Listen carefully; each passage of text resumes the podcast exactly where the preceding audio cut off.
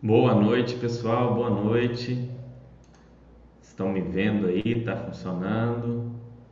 Boa noite. Boa noite, Big Boss. Boa noite, Zé Cueca. Boa noite, pessoal. Boa noite, Mestre Ancião. Boa noite, Gegoleta. Salve, Gegoleta. Como é que vocês estão aí nessa noite? Bom, pessoal, hoje é um chat mais livre aí, né, para responder as dúvidas de vocês. A gente bater um papo aí, pode ser sobre fundos imobiliários, sobre ações, sobre renda fixa, sobre finanças pessoais, enfim, para a gente bater um papo sobre quaisquer assuntos. Para quem está no YouTube, tá o link aqui embaixo para você entrar aqui na Basta.com e poder fazer suas perguntas, se cadastrar, deixar suas dúvidas aqui conhecer o site também para saber quais os conteúdos que tem disponível aqui. Para quem não sabe, é um site que trata não só de finanças pessoais e investimentos, mas de qualidade de vida. Aqui tem uma área de saúde, de esportes, tem uma moderadora que é nutricionista, um moderador que é educador físico e especialista em esportes, em, em qualidade de vida, que é o Mauro. Então, é, tem um conteúdo bem completo para melhorar a vida de vocês. E grande parte desse conteúdo é aberto é, é, para pessoas sem custo nenhum, sem precisar assinar nem nada. Então, conheçam, né? Antes de vocês tomar, tirarem qualquer conclusões ou tomarem qualquer decisão, conheçam, entrem aqui no site, vocês vão achar muita coisa legal. Boa noite, Ruinor. Como vai? Como é que você está? Ruinor, Big Boss, vamos ver quem mais aí. Bom, pessoal, hoje eu dependo de vocês porque eu estou aqui só para responder dúvidas, né? É, não preparei nenhum conteúdo, eu tenho preparado as aulas para dar o curso lá que eu, que eu falei sobre fundos imobiliários. Devo começar na primeira semana de abril, até para começar num, num período específico, início de mês é, vai ficar bem legal, eu creio que vai ser um conteúdo bom. É, espero que vocês gostem. Eu pretendo fazer todo ano, assim como eu fiz o de finanças pessoais do Adeus Previdência. Devo fazer de novo no final desse ano ou janeiro do ano que vem, para ter essa recorrência com atualizações e melhoras, para a gente analisar, estudar e fazer um conteúdo cada vez mais atualizado e melhor para vocês. Então, é, José Valtinho aqui começou, que fez uma pergunta. José Valtinho, 19655752. Não vão ligar na casa dele e passar trote, hein, pessoal? É, boa noite, Fernando. Para começar, na sua opinião, ações ou FIIs ou fundos imobiliários? Na minha opinião, José Valtinho, com toda a sinceridade, os dois. Por que os dois? Eu tenho os dois na minha carteira. Tá? Eu não, não vou mentir para você, eu tenho os dois na minha carteira é, são ativos diferentes, com características diferentes, é, riscos e potenciais de retorno diferentes, que se complementam na carteira. Eu entendo que as ações e os fundos imobiliários se complementam.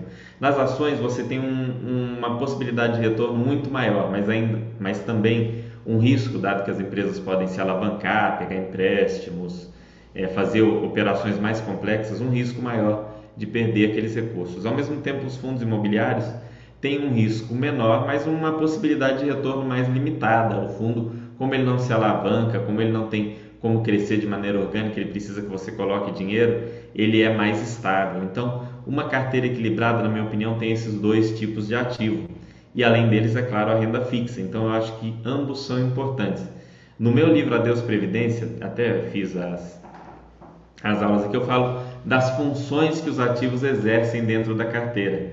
Então as ações, elas algumas vezes exercem a função de geração de renda, em outros momentos a função de crescimento. Os fundos imobiliários, eles são tipicamente de geração de renda.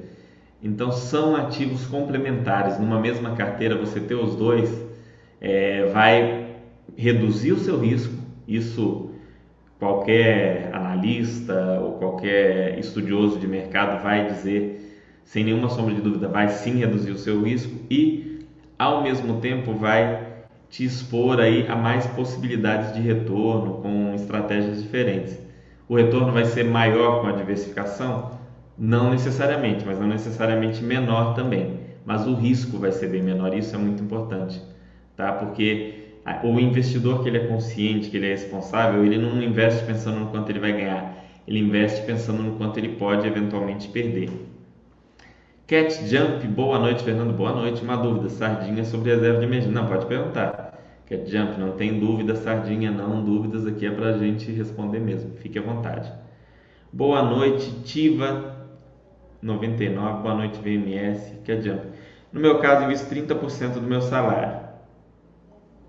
Ok, ótimo, excelente, adianta.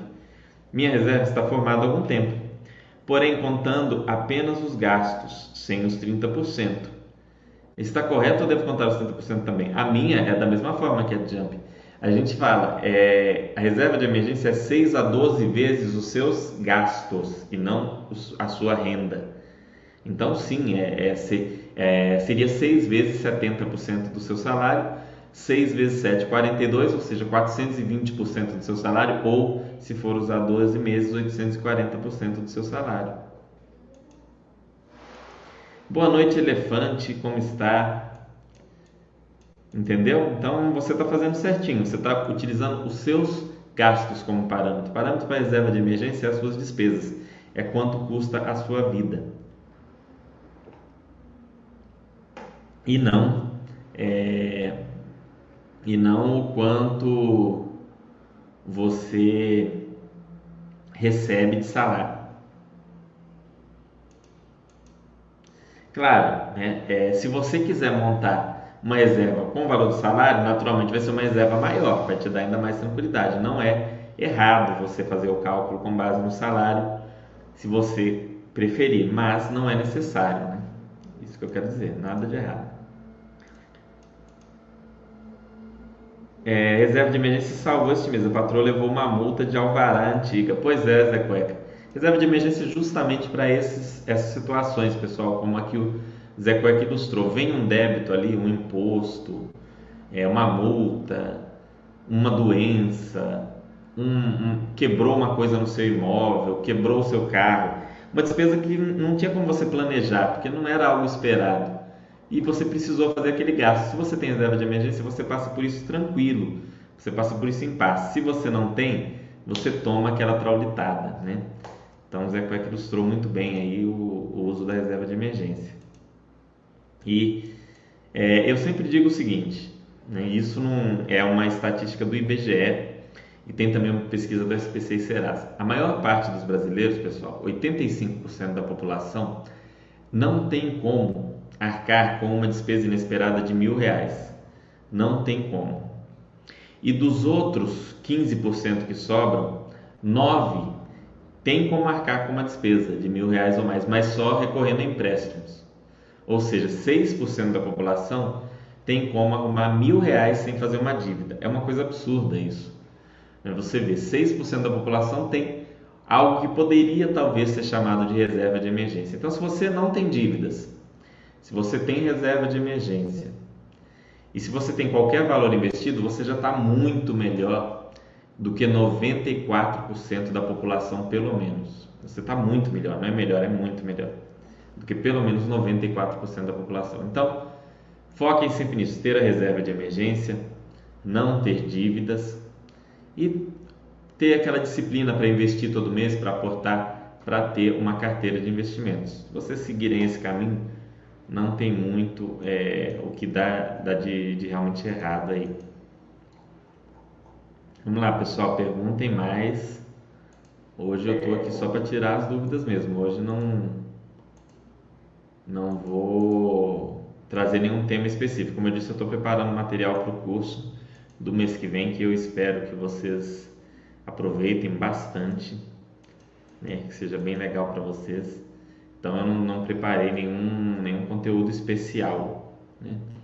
Essa semana saiu o relatório gerencial dos fundos imobiliários, né? vocês devem estar acompanhando. Os fundos de shopping novamente voltaram a fechar, com infelizmente a piora da pandemia, o lockdown Aqui em Belo Horizonte tem o, o Minas Shopping, né, que pertence ao, ao VIS, que fechou. Em São Paulo, shoppings todos, enfim. É uma situação é, que vem acontecendo aí bem, bem triste, né? Estou tendo custo com imóveis. Parcelei tudo em multas e no cartão de crédito para ganhar tempo. Porém, eu tenho dinheiro em poupança. Está correto o pensamento? Observação: não teria desconto à vista. Olha, Tiva 99, como não teria o desconto à vista, não há problema em fazer o que você fez, tá? Não vejo problema nisso. Aí é uma questão de organização e planejamento. É, eu tinha o hábito, pessoal, sempre que não havia desconto à vista, eu pegava e parcelava.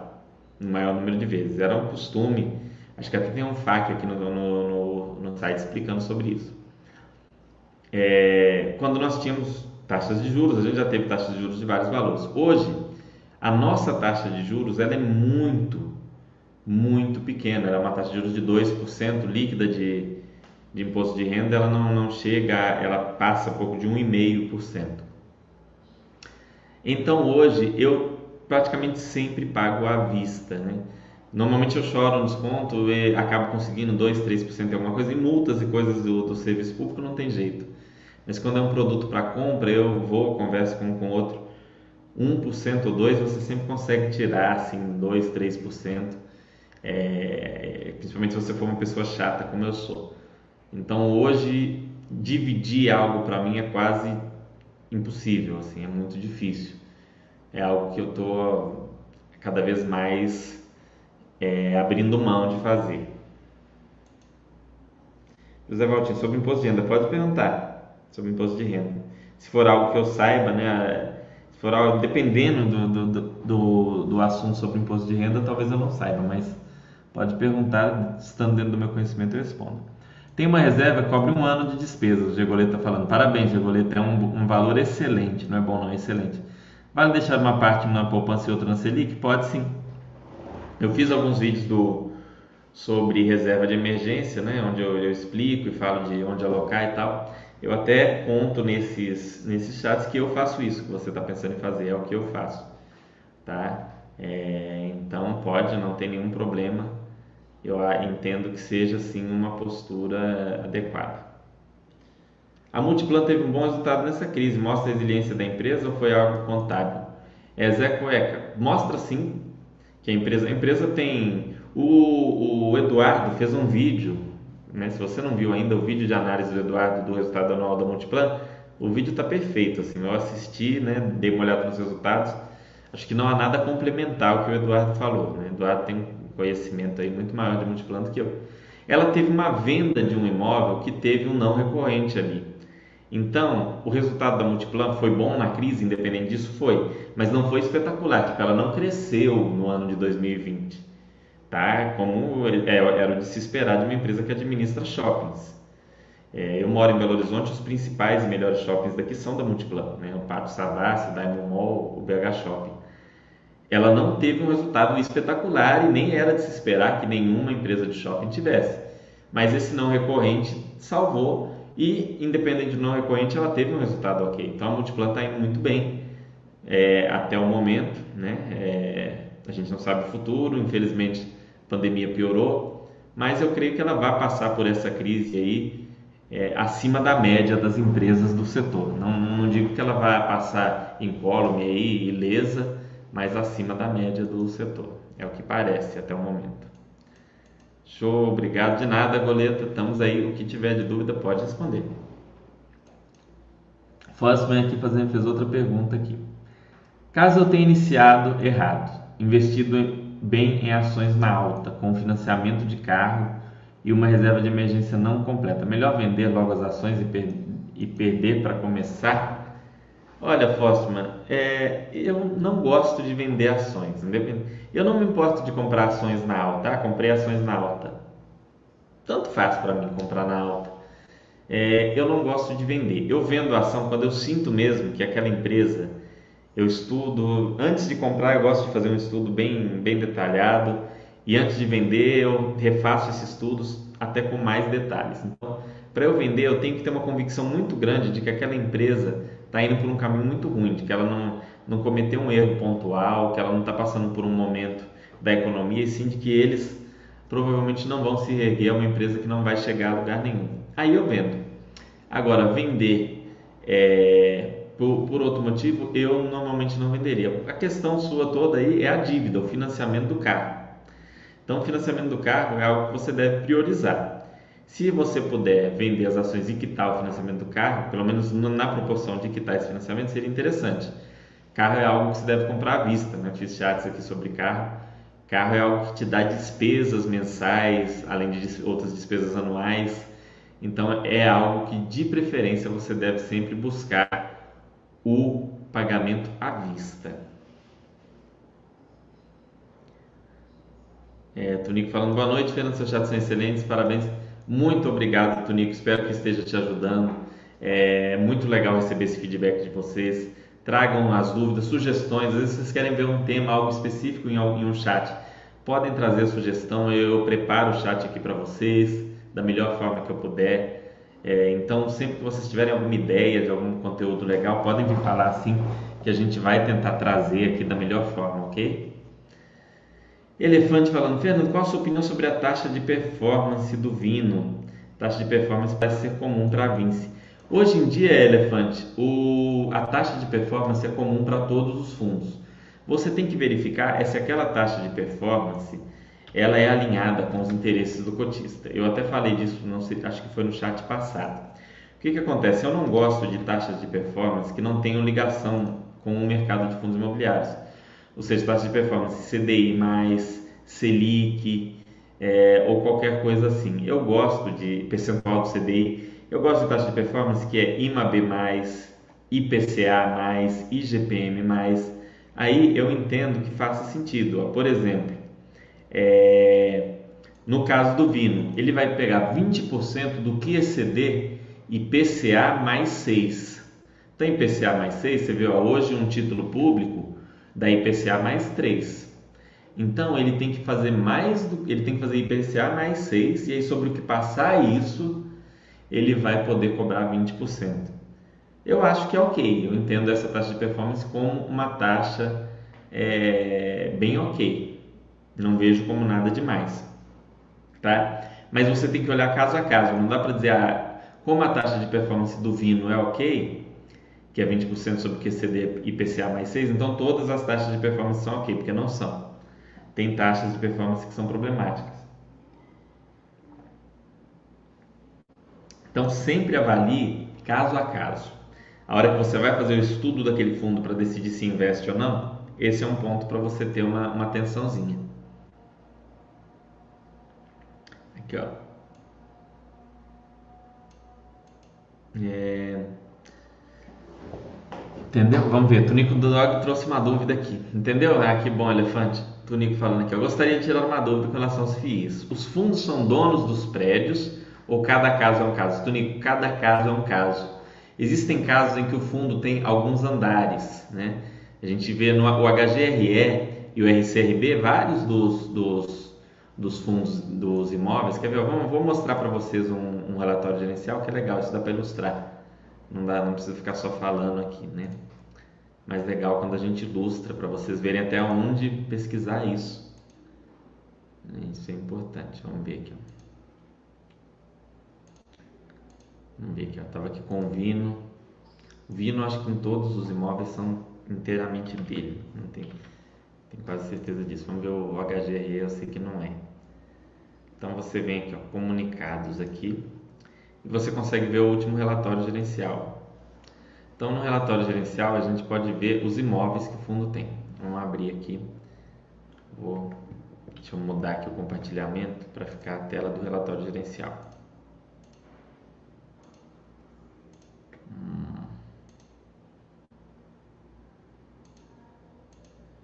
Aqui. Então tem aqui, para quem não conhece esse fundo, é o CSHG Real Estate, ou HGRE, ou HGRE para os mais íntimos, né? Esse é o relatório, o último relatório dele de janeiro de 2021. O fundo está com uma vacância de 22%. É, o valor de mercado do fundo é 1,8 bilhão. O valor de mercado está 150, cota patrimonial 169 e aqui ele fala aqui sobre obras que ele está fazendo na Torre Martiniano, mostra e aqui a gente vê aqui ó, o portfólio do fundo, ó, os empreendimentos que ele tem. Mais embaixo vai ter isso mais detalhado. Olha só, por exemplo, o edifício Brasil Interpart, né, na Avenida Nações Unidas Berrini, em São Paulo. Ele tem 5,76% do imóvel. Então, ele tem aqui ó, quatro unidades, quatro lajes dentro desse imóvel, quatro andares. É um imóvel grande. Desse imóvel, ele tem 5%. Ele não tem o imóvel todo. No edifício Roberto Sampaio, ele já tem 40%, que são seis unidades desse imóvel aqui. Estão vendo? Então, ele já tem um percentual maior. do Berrini One, que é o mesmo edifício do, do, do, de um outro fundo imobiliário. Ele tem aqui ó, um terço do imóvel, um terço. Tem ó, lajes, participação relevante. Aqui ó, no verbo divino ele tem é, três unidades. O verbo divino que está todo vazio aqui é esse imóvel. No Senesp ele tem 1% apenas. Está todo ocupado. O edifício Park Tower ele tem duas unidades, ele tem participação de 0,99% e já no BB Antônio das, das Chagas, olha só, BB Antônio das Chagas, na rua Antônio das Chagas, Chácara Santo Antônio, em São Paulo, ele tem o prédio inteiro, é o prédio inteiro do HGRE. Não é um andar, não é dois andares, não é uma laje, é o prédio inteiro. Né? Olha só o outro aqui, ó, edifício Chucre Zaidan, na Chucre Zaidan 2460, também na Chácara Santo Antônio, também é um prédio inteiramente do fundo e todo ocupado. É, Paulista está também todo do, do fundo, está vazio. É, Torre Martiniano que está em obras, né? Também todo do fundo está vazio. Então ele tem alguns imóveis, na Faria Lima, que Centro Empresarial Mário Garnero, ele tem 17%. O edifício Faria Lima, ele tem 18%.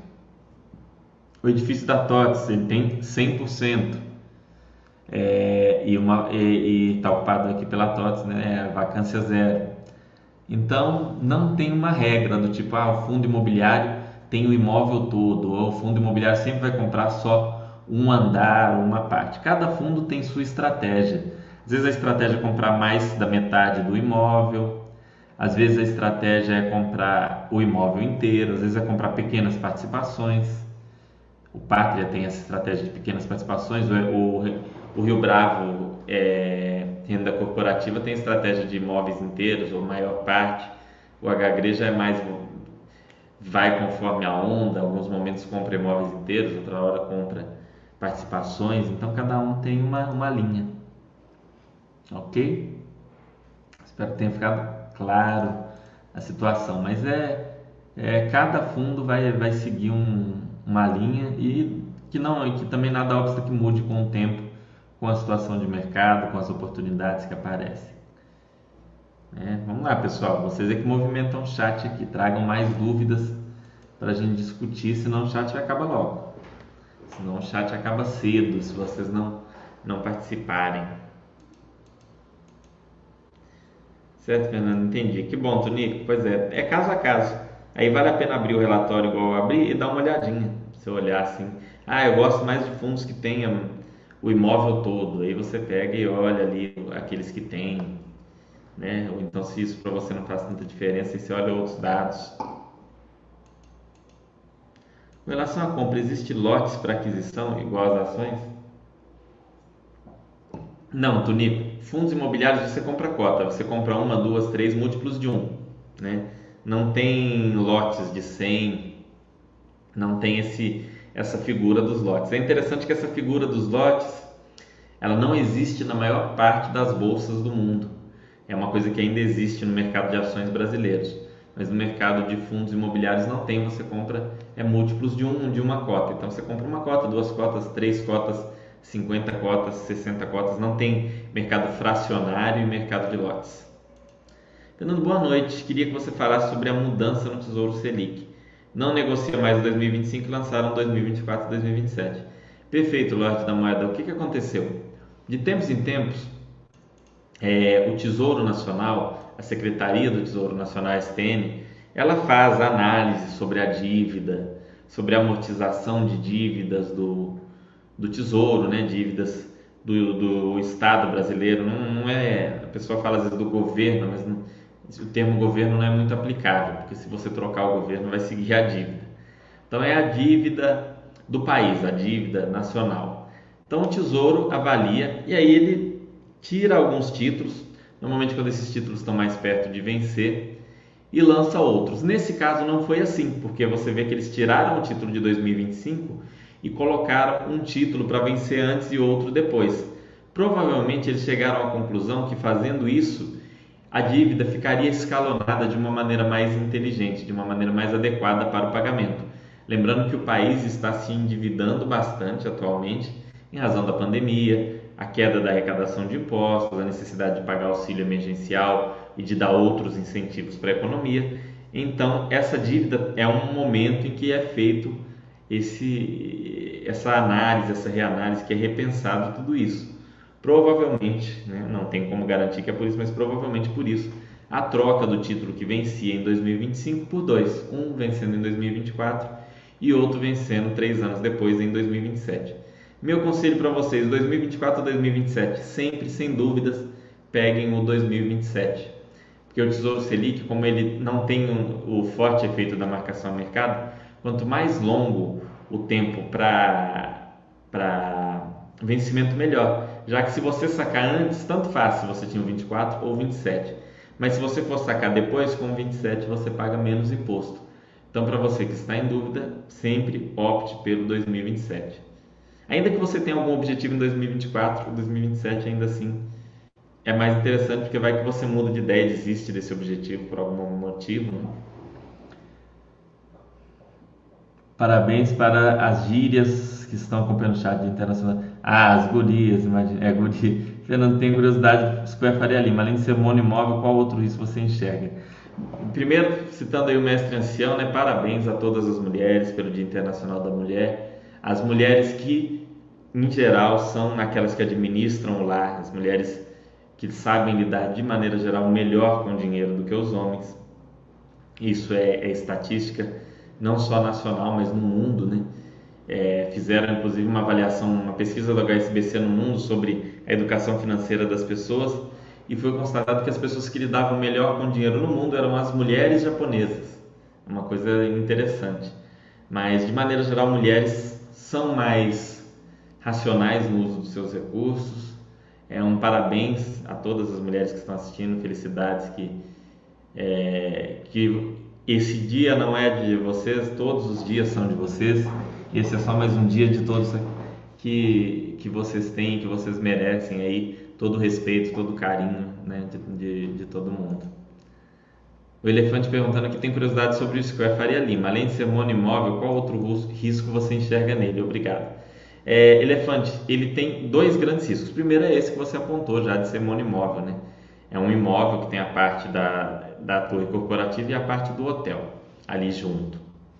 Então, esse é o risco número um. O outro risco que ele tem é o risco da economia, de em momentos de crise como o atual, o hotel ficar muito pouco ocupado. Então, o hotel ele é sazonal. O hotel nunca fica 100% ocupado o tempo todo, igual a gente vê numa torre corporativa. A gente estava olhando alguns imóveis do HGRE ou imóveis de, de um fundo logístico, como HGLG, como VILG, ou um, ou um shopping que fica ali com aquela vacância ínfima de 2%, 1%. Não. Um hotel ele tem níveis ali que ele considera saudáveis. Por exemplo, ah, se eu tiver com 60, 70% de ocupação, eu estou muito bem. O meu break-even, ou seja, o momento que eu me pago, é com 20, 30%.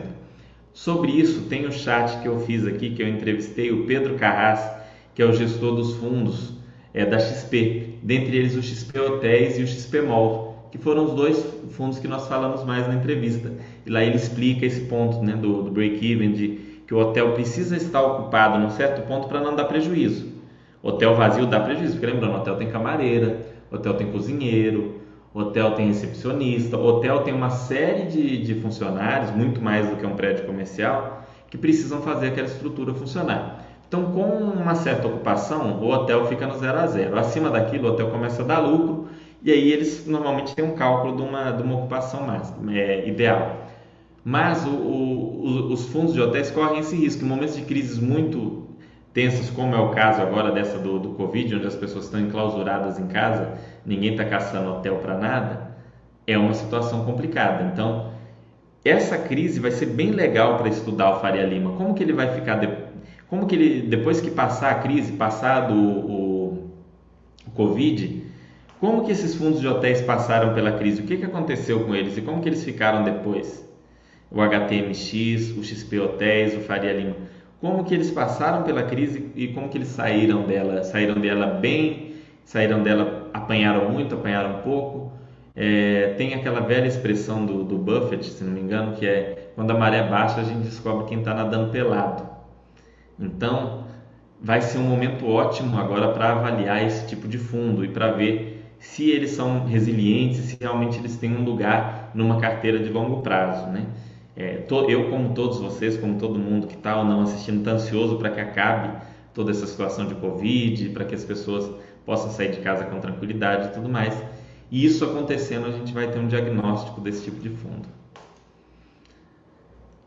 Hum, vamos ver, professor Samuel, grande professor Samuel, sempre aqui com a gente. Fernando, deve comprar um carro à vista, mesmo quando a montadora oferece 70% de entrada e o restante em 24 parcelas sem juros?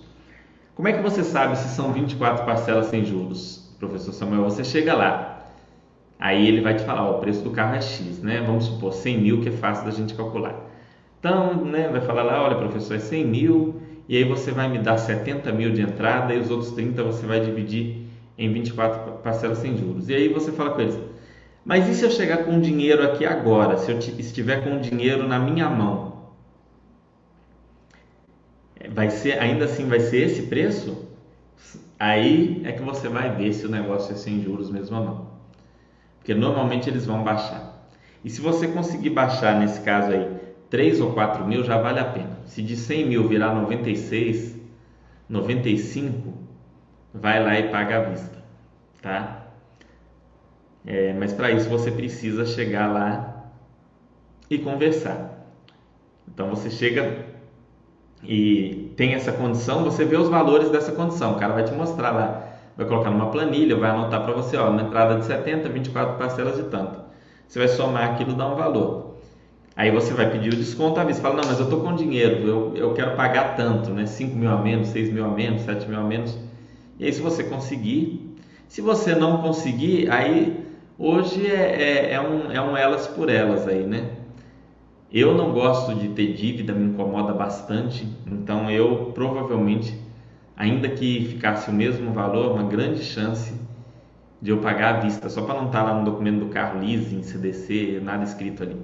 Eu, o mais provável é que mesmo assim eu pagaria à vista, mas tecnicamente tanto faz. Na verdade, até pagando à vista nesse caso você perde um pouquinho, porque teria aqueles está dando um e-mail ao ano, aqueles 3% de juros que você ganharia por ter, menos de 3% que você tem que pagar nas parcelas, né? Mas um, sobre aqueles 30 mil você iria ganhar ali 2%, você vê 1% de 30 mil é 300 reais, você ganha 600 reais, 900 reais nesse tempo. Então aí você teria que fazer essa avaliação, mas vale a pena chegar lá e negociar. Eu gosto de negociar, né? Então tem isso também, tem gente que detesta. Deve sempre manter o título até o vencimento e esquecer a marcação mercado? Tivas, sim, esse é o ideal, mas é claro que nem sempre é possível. Às vezes você precisa do dinheiro antes por algum motivo. Por isso que eu sempre digo que é bom ter uma parte de Tesouro Selic na carteira e não só o IPCA, porque o Selic ele não sofre a marcação a mercado.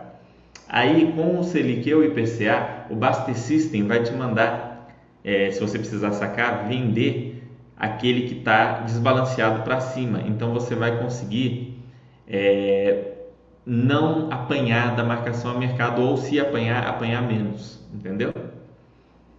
É, quando você vai vender um título, vamos supor que eu estabeleci 50% em Tesouro Selic e 50% em IPCA. Aí eu precisei vender, a hora que eu fui vender, minha carteira está 60 IPCA e 40 Selic. Então eu vendo IPCA. Então minha carteira está 60 Selic e 40 IPCA. Então, vendo Selic. Não precisa ser 50-50, você pode colocar 10, 20% em Selic, 25%. Ah, Fernando, o seu custo que eu tenho no Selic, eu deixo lá? Sim, loja da mãe, deixa, porque se você tirar, você vai pagar imposto de renda. Então, deixa lá. Só se você precisar mesmo desse recurso, senão não tem por que tirar. Laila agradecendo, eu que agradeço a presença, Laila. Feliz dia da, da Internacional da Mulher. Que ótimo, não tinha pensado nesse aspecto. Obrigado, parabéns pelo seu trabalho. De nada, precisando, é, Elefante, a gente está aqui para esclarecer todas as dúvidas. Mas vai ser legal isso daí. Eu vou tentar trazer de novo, eu quero trazer tanto o pessoal da Vinci quanto o pessoal da XP, depois que passar esse Covid, para a gente fazer esse balanço. Né? No caso do Pedro Carrasco, principalmente para fazer esse balanço do XP Hotéis e do XP Malls, porque eu trouxe ele no início da crise. Então vai ser muito legal a gente fazer esse, essa, esse bate-papo, esse bate-bola aí. É, vai ser um momento muito bacana. Espero que dê certo. É, Bloodfingers falando, o banco nem oferece financiamento sem custo, o revendedor ganha comissão no financiamento, além de premiação por financiamento. Pois é, Bloodfingers, tem isso. Dependendo do vendedor né, nessa, né, na, nessas concessionárias, o cara quer, quer vender por um preço menor financiado do que o preço que você paga à vista. E aí ele joga os juros para ficar igual. Aí você tem que dar uma, uma, uma pegada ali. E, quem, quem tem dinheiro, pessoal, consegue negociar.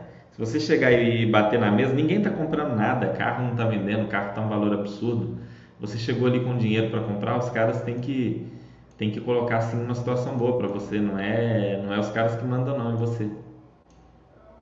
Inflação nunca é bom, todo mundo perde. No caso de uma alta súbita do dólar ou alta da inflação, como isso afetaria os FIIs? Depende, Bloodfingers. Uma alta do dólar diretamente não, não tem influência, mas provavelmente as causas da alta do dólar pode, pode ser, por exemplo, fuga de dinheiro do país, com menos investimento no país a economia está mais fraca, menos gente buscando imóvel para alugar, os aluguéis caem. Pode ser, pode ser outra coisa. No caso da alta da inflação, tem o lado positivo do reajuste maior pros, dos aluguéis, porém, se essa alta da inflação estiver gerando é, é, ao mesmo tempo uma crise, vai levar a, um, a uma perda também de inquilinos e tudo mais. A inflação, de maneira geral, é ruim. Né? Se você tem uma inflação grande, ainda que você fale, ah, não, mas corrigiu o aluguel lá do, do meu fundo que tinha contrato atípico em 20%. Só que depois aquele, aquele aluguel se descola da realidade, gera um problema danado. Então não, não é, acaba não sendo interessante, ok? Então é, tem mil formas de afetar. No curso que eu vou fazer sobre fundos imobiliários a gente vai falar um pouco sobre isso que eu vou trazer para vocês no mês que vem. Mas de maneira geral, sim, inflação nunca é interessante. Inflação é, é algo muito pesado, afeta principalmente as pessoas com renda mais baixa mas os fundos imobiliários nos ajudam a, nos protegermos da inflação, assim como as ações das empresas também nos ajudam a nos proteger da inflação. Porque, por exemplo, a inflação é a alta do preço né, é de uma cesta de produtos. Então, se você é acionista de uma empresa que produz alguns desses produtos, esses produtos subiram de preço, sua renda vai subir proporcional àquela alta ali da inflação. Então, você vai se equilibrando. Infelizmente, no Brasil, a gente vive se equilibrando com a inflação. É... Zé Quack fala, por que os economistas afirmam que a taxa básica de juros baixa é insustentável? Eu sempre pensei que quanto menor a taxa, menor a inflação, melhor. Sim, Zé Cueca, quanto menor a taxa de juros e menor a inflação, melhor. Mas a economia brasileira é uma economia tipicamente inflacionária. É muito difícil no Brasil conseguir manter essa taxa que a gente está, que é nível Estados Unidos, é nível Europa, essa taxa de 2%. O mais provável, eu entendo que vai ser o equilíbrio da taxa brasileira. Vários economistas é, estão indo por esse caminho e eu acho que faz sentido. Vai ser algo entre 5 a 5,5% e 6,5% a 7%. Então a gente vai ter em momentos piores uma taxa de juros de 7%, em momentos melhores uma taxa de juros de 5%. Passada a Covid, enfim, em momentos normais, né? Economia chegando num ritmo normal eu acho que a gente vai ter taxas de juros de 5 a 7% por muito tempo. Né? Espero que nunca acima disso hum, nas próximas décadas. Mas Brasil, né? a gente estava com inflação a 14% há pouco tempo atrás, taxa de juros a inflação a 12, taxa de juros a 14, então o futuro a gente não sabe. Sexta-feira falando, a inflação está muito alta. A inflação começou a subir sim, e provavelmente isso em algum momento vai levar a a, uma, a uma alta na taxa de juros, né? A começar a aumentar a taxa de juros. Zé Cueca perguntando: deflação é bom para a economia? Valoriza a moeda? Zé Cueca tem várias teorias econômicas que falam sobre deflação. A questão da deflação são as causas. Então, assim, é, em, em faculdade isso são duas ou três aulas. Mas resumindo, se a deflação ocorrer porque o país está produzindo muito, num ritmo maior do que ele consegue consumir, mas não muito maior, como é o caso do Japão, por exemplo, a deflação não é um problema sério. Agora, se a deflação é porque a população não tem condição de consumir, mesmo querendo aquilo que é produzido, aí a deflação começa a ser um problema. Então, não dá para dizer se a deflação é boa ou ruim. Boa, boa, ela normalmente não é, né? O ideal é o nível mais estável possível, mais perto de zero ali, né? Que seria a utopia de não ter nem deflação nem inflação. Seria o, perfeito. Mas é, a deflação, mais gente fala que é ruim do que fala que é bom. Depende, tem, tem escolas aí que falam diferente. Eu vi uma previsão do Itaú que até o final de 2021 a taxa de juros fica ali em 5 a 6.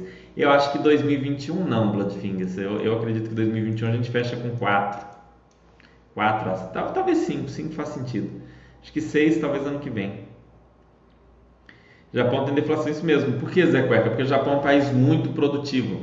Então o Japão produz mais do que os japoneses são capazes de consumir. Tem mais gente vendendo as coisas do que gente para consumir, para comprar. Então a moeda deles não desvaloriza, é uma moeda muito forte, né, o iene. Eu tenho amigos no Japão, muitos familiares meus já moraram no Japão. Eu mesmo sou sansei então, o Japão ele tem essa característica. A moeda japonesa é uma moeda que é, é, uma, é uma coisa meio maluca, né? Você guarda ela num pote de, de sorvete. Lá eles têm costume de guardar dinheiro em potes, né? Igual a gente faz às vezes aqui com um cofrinho. E depois de um tempo, aquele dinheiro que estava ali parado, ele vai estar tá comprando mais. Isso para a gente é muito fora da realidade, mas lá é assim, que é justamente a deflação. Acredito ter um objetivo específico para o Tesouro em 2026. Cadastro ele como renda fixa ou como fixo? Se colocar em renda fixa, entendo que quando usá-lo irá interferir na renda fixa ou não. Olha, Lorde da Moeda, tanto faz. Sendo honesto, tanto faz. Se esse objetivo, eu faria o seguinte: se esse objetivo for uma grande prioridade e eu quero aportar só nele até chegar nele, depois eu vou para outras coisas, eu colocaria ele no fixo. Se ele está ali, eu preciso alcançar ele, mas ele vai junto com o resto do patrimônio, eu sei que eu vou alcançar, eu colocaria ele na renda fixa. Então depende do quanto, do quanto esse objetivo é uma prioridade. É, MB Xavier fala: Selic a 5% compensaria investir em, em ações? Não muda nada, MB Xavier, não muda nada. Se compensa hoje, compensaria 5, compensaria 10 se não compensa hoje, não compensaria a 5, não compensaria a 10. Eu comecei a investir em ações com a taxa de juros a 11%, 12%. Eu nem, nem sei quanto que era lá em 2011. Deixa eu ver aqui, Selic 2011. Taxa, era 11% ao ano a taxa Selic quando eu comecei a investir em ações. Passei por taxa de 14, taxa de 12, taxa de 8, taxa de 6, agora taxa de 2 eu espero investir em ações até o fim da minha vida, eu estou com 33 anos, né? Vamos, vamos, colocar que eu viva mais 50. Eu provavelmente vou passar ainda por taxas de juros de 5, de 10, de 3, de 2.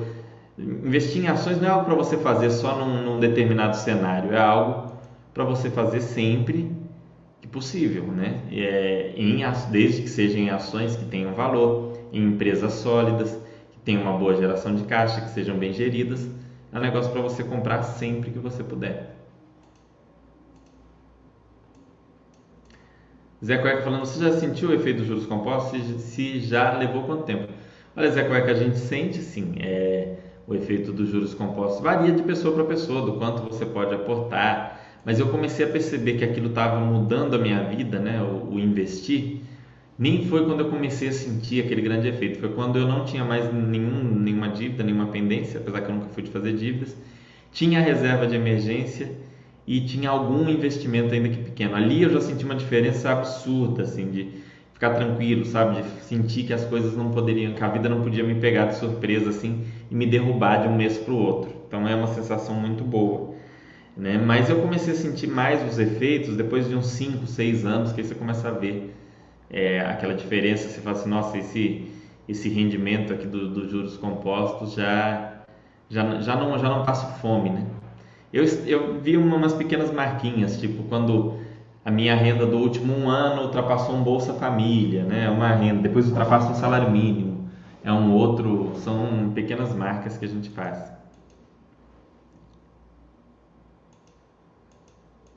Dez anos você já é removido, né? Ainda não, Bloodfingers. Infelizmente ainda não sou removido. Mas. É, mas acontece. O Art falando aqui, Fernando, no período que todo que já aconteceu o patrimônio cair muito em algum momento, sim. Na, em março mesmo do ano passado, quando teve o lockdown, acho que meu patrimônio caiu 30%, 40% em dois dias. Né? Por exemplo, eu tinha, vamos, vamos colocar um número aí redondo para ficar simples para vocês. Vamos supor, eu tinha 100 mil num dia, dois dias depois eu tinha 70. Assim, eu, eu fiz um preparo psicológico muito grande para estudar, para investir, então eu estudei bastante. Isso, felizmente, ter passado por isso não me abalou em nada. Me abalaria se uma situação dessa durasse por 3, 4, 5, 8 anos? Não sei. Tem que passar. A gente só sabe quando a gente passa. Não adianta falar, ah, eu não me abalaria em nenhuma hipótese. Não sei. Mas no ano passado, sim, é, meu patrimônio caiu 30 a 40% em dias na, na, naquela vez do lockdown. Fernando, invisto no Tesouro e PCA os mais longos, não tem Selic. Seria interessante para diversificar mais a renda fixa ou não faz diferença? Olha, Laila, eu acho interessante pelo seguinte, é igual eu falei, se você precisar sacar, quando você tem Selic e IPCA, você fica menos sujeita à marcação ao mercado. Então, você acrescentar 10% da sua carteira de renda fixa em Tesouro Selic, ou 15% ou 20%, eu acho válido, né? É algo que sempre que alguém me pergunta, eu falo que vai te deixar mais tranquilo em momentos, porque o Tesouro IPCA de vez em quando cai também, dependendo da crise, e, e o Tesouro Selic não. Então, eu acho que é interessante. É, o Zé Cueca falando, estou seguindo bastante esse porém não está fácil. Aporta, aporta e some tudo. Ah, mas esse ano está muito tranquilo, Zé Cueca, comparado com o que foi março do ano passado, que foi aquele banho de sangue, né? Tá bem tranquilo. Né? Não sei, eu já passei por algumas coisas, Wesley Day, é, lockdown, agora tem esse, esse novo momento agora de piora do Covid. Talvez ainda tenha outros outros momentos aí desagradáveis, infelizmente, mas a gente passa por isso, tem que tem, é isso é, é que serve para a gente amadurecer como investidor, né?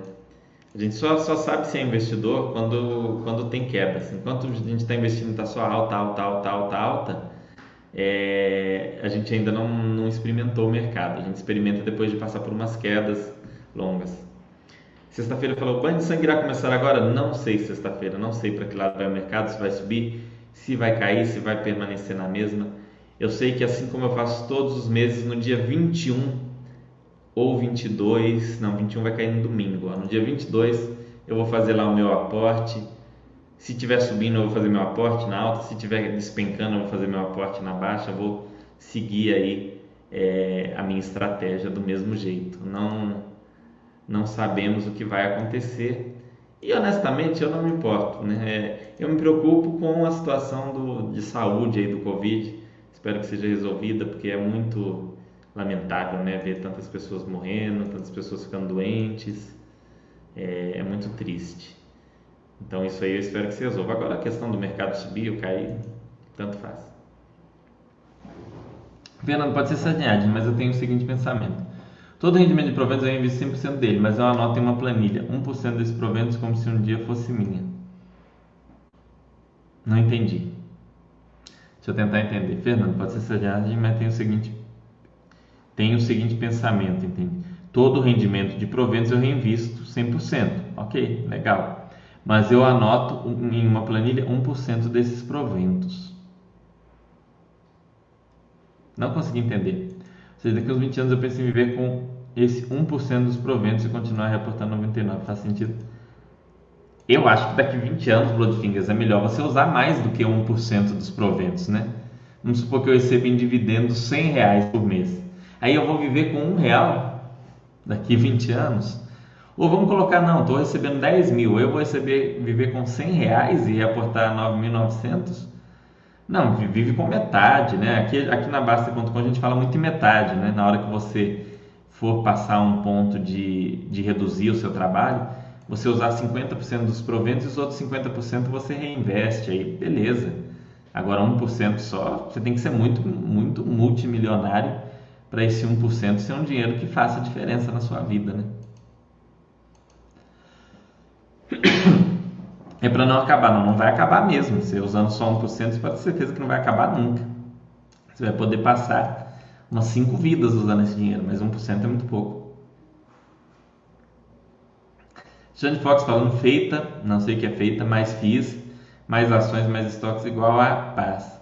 Não sei o que é feita, mas é, a REITs.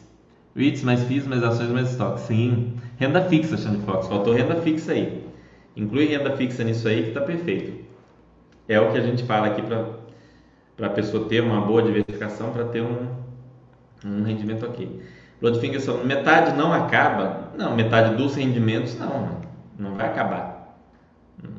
Na verdade, se você sacar todos os rendimentos, a tendência é a inflação comer, mas também não vai acabar se você sacar só o rendimento.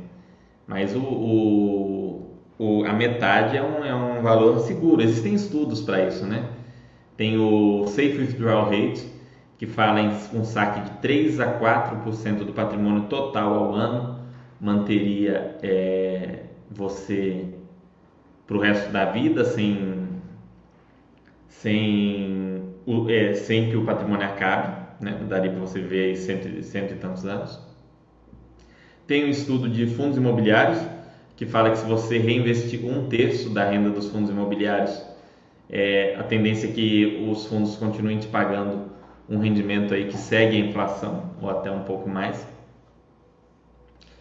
E, e o, tem o próprio Tesouro IPCA com cupom, que ele corrige o cupom pelo IPCA, então assim, é, metade não acaba não. Se for uma carteira bem diversificada, bem pensada, metade está mais do que ok. 1% é muito pouco. Se você estava satisfeito com sua análise do 1%, se você começar a pensar no 50%, você vai ficar bem mais feliz. Tá?